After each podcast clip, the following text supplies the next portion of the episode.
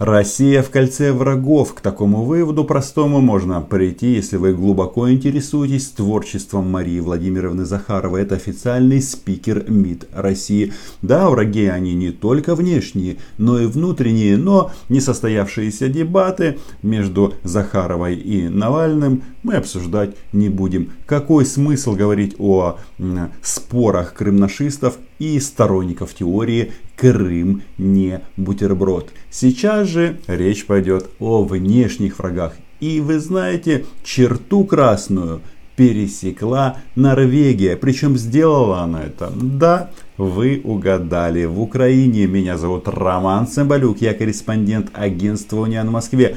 Подписывайтесь. Здесь мы называем вещи своими именами.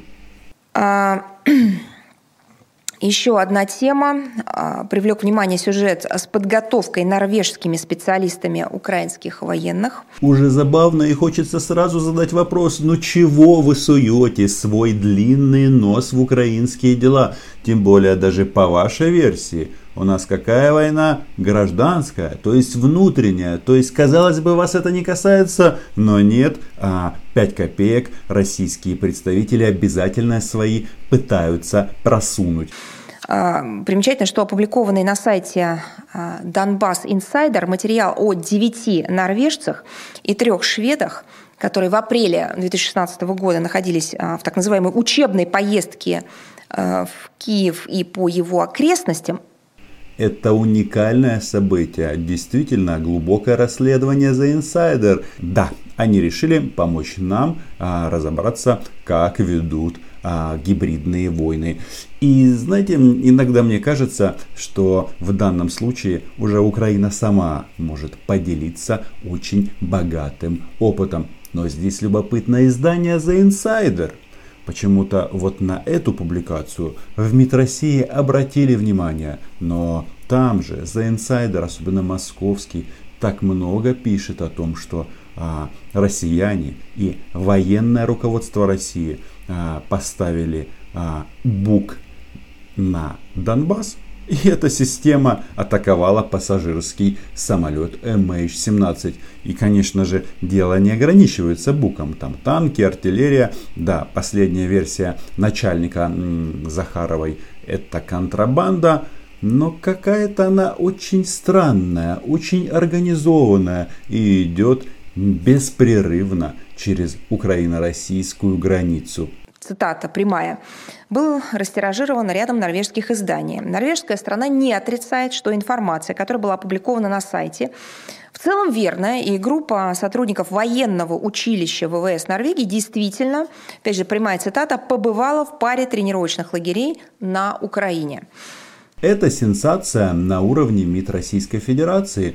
И когда они об этом с таким рвением рассказывают, мне иногда кажется, что спустя несколько лет все-таки российские дипломаты посмотрели норвежский фильм «Оккупация». Он был снят сразу после российского вторжения в Крым и на Донбасс, и там норвежцы моделируют, как зеленые человечки, по примеру Крыма, высаживаются в Норвегии и оккупируют ее. И естественно все это делается под такие прекрасные формулировки «Мы только хотим вам помочь», «Мы за права человека», «Мы за мир во всем мире». И таким образом они берут под контроль целое государство. Посмотрите на сериал, не пожалеете, тем более сейчас карантин. А, но Мария Владимировна продолжает о приключениях норвежцев и шведов нам а, вещать. Основная цель этого вояжа – получить представление о ситуации на Украине, ее отношениях с Россией, способах ведения гибридных войн. Что любопытно, российские дипломаты уже не надувают щеки и не возмущаются по поводу а, войны России против Украины. А, данный эпизод один из многих в ряду примеров системной поддержки, оказываемой Норвегией киевскому руководству. Печально, но семеро норвежцев не помогли деоккупировать захваченные регионы, но тут нужно отметить, что Мария Владимировна делает успехи, так сказать, прогрессирует прямо на наших глазах. как она сказала, киевское руководство. Пройдет еще немножко времени, и они снова научатся произносить словосочетание «украинское руководство», «руководство Украины». Почему я говорю о прогрессе? Потому что раньше было «киевский режим» страшный режим Зеленского. До этого Порошенко, а до, а до этого легитимного президента в Ростове. Как известно, Осло безоговорочно э, политическое руководство поддержало э, антиконституционный переворот в Киеве и затем очень деятельно помогает Украине в развитии именно военного потенциала. Мы исходим из того, что Осло, следуя такой политике, осознает и, собственно говоря, свою меру ответственности за нынешнюю ли, линию Киева в отношении ДНР и ЛНР. Кого-кого? Что это за непонятные аббревиатуры? А, таким образом Мария Владимировна обозначает оккупационные администрации.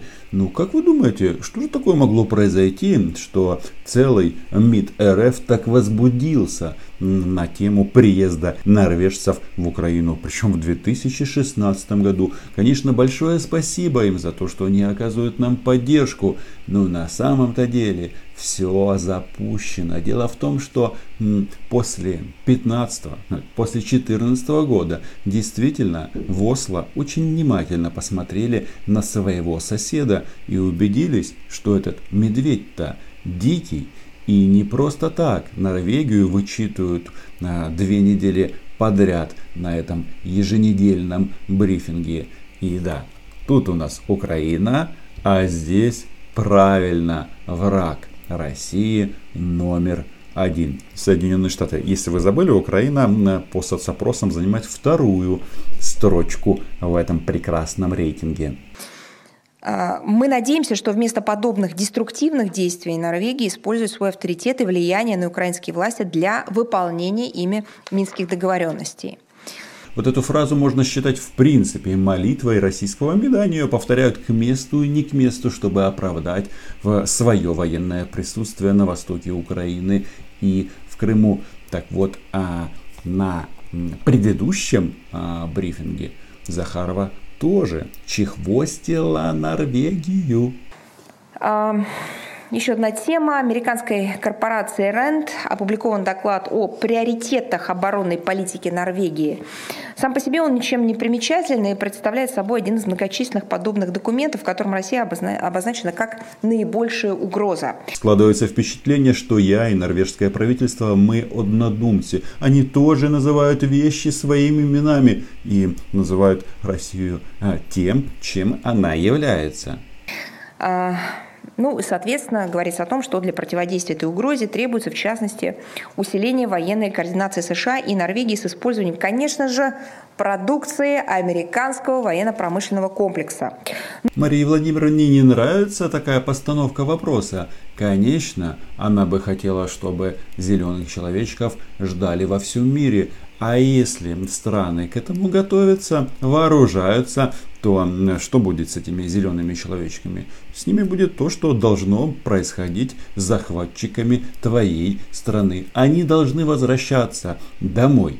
Ну, вы понимаете, в каком виде. Но обращает на себя внимание другое. В последние годы Норвегия прочно заняла во внешнеполитических планах американских и натовских стратегах место такого передового рубежа по сдерживанию России, как они об этом говорят.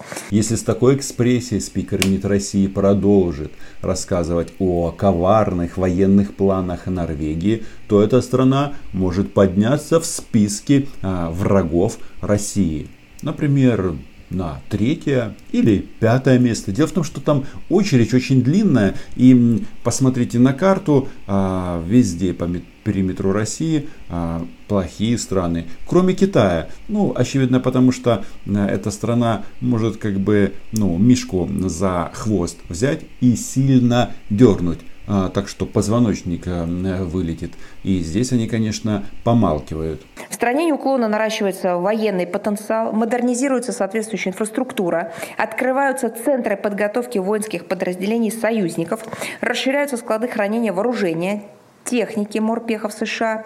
До слова США можно было предположить, что Мария Владимировна все-таки а, признала тот факт, что МИД РФ является а, филиалом Министерства обороны и рассказывают о ратных подвигах и успехах родного военного ведомства. Но нет, это все о норвежцах и Соединенных Штатах. Но что получается? Если вот такие военные мероприятия делает Российская Федерация, то это все ради защиты скреп и памяти дедов. Ну, еще хотели раньше нефть защищать, но сейчас она упала в цене. Вроде бы как в этом нет такой необходимости. Кстати, зачем захватывать российскую нефть, если российское руководство и так продает все. Регулярно проводятся масштабные учения. Норвегия активно задействована в подтягивании к альянсу а, вне блоковых а, стран Финляндии и Швеции. Со всеми этими странами Северной Европы у Украины прекрасные отношения. Не зря три шведа приезжали к нам в 2016 году. Спасибо вам за это товарищи шведы. Вызывает сожаление, что эта страна играет во всех заокеанских антироссийских сценариях весьма деятельную роль. Принесены в жертву они чужим интересам, в том числе и финансовым. Эм, вот здесь норвежцам нужно быть очень осторожными, потому что если россияне начали считать ваши деньги, то имейте в виду, они могут начать вас спасать. Хотя, конечно же, это им не удастся. Это страна с сильным военным потенциалом, сильными э, союзниками принесены в жертву, в частности, многовековые традиции добрососедских отношений с нашей страной. Э, на фоне заметного снижения динамики двустороннего взаимодействия набирает обороты маховик направленных против э, России военных приготовлений. Ну, я думаю, что они так взбеленились? Вполне возможно, что э, Норвегия, э, ну как бы немножечко э, отжимают у на России газовый рынок Европы, и они по этому поводу нервничают. Конечно, на россиян оттуда не выпрут свои 30-35% рынка, они будут а, сохранять, но Норвегия строит в Польшу газопровод, а вы знаете, что это значит? Что с большой вероятностью мы будем покупать не российский реверсный газ, а норвежский а, через ту же Польшу. И ничего в этом плохого нет. Вполне возможно, именно поэтому бесится страна, которая возмущается, когда ее называют бензоколонкой.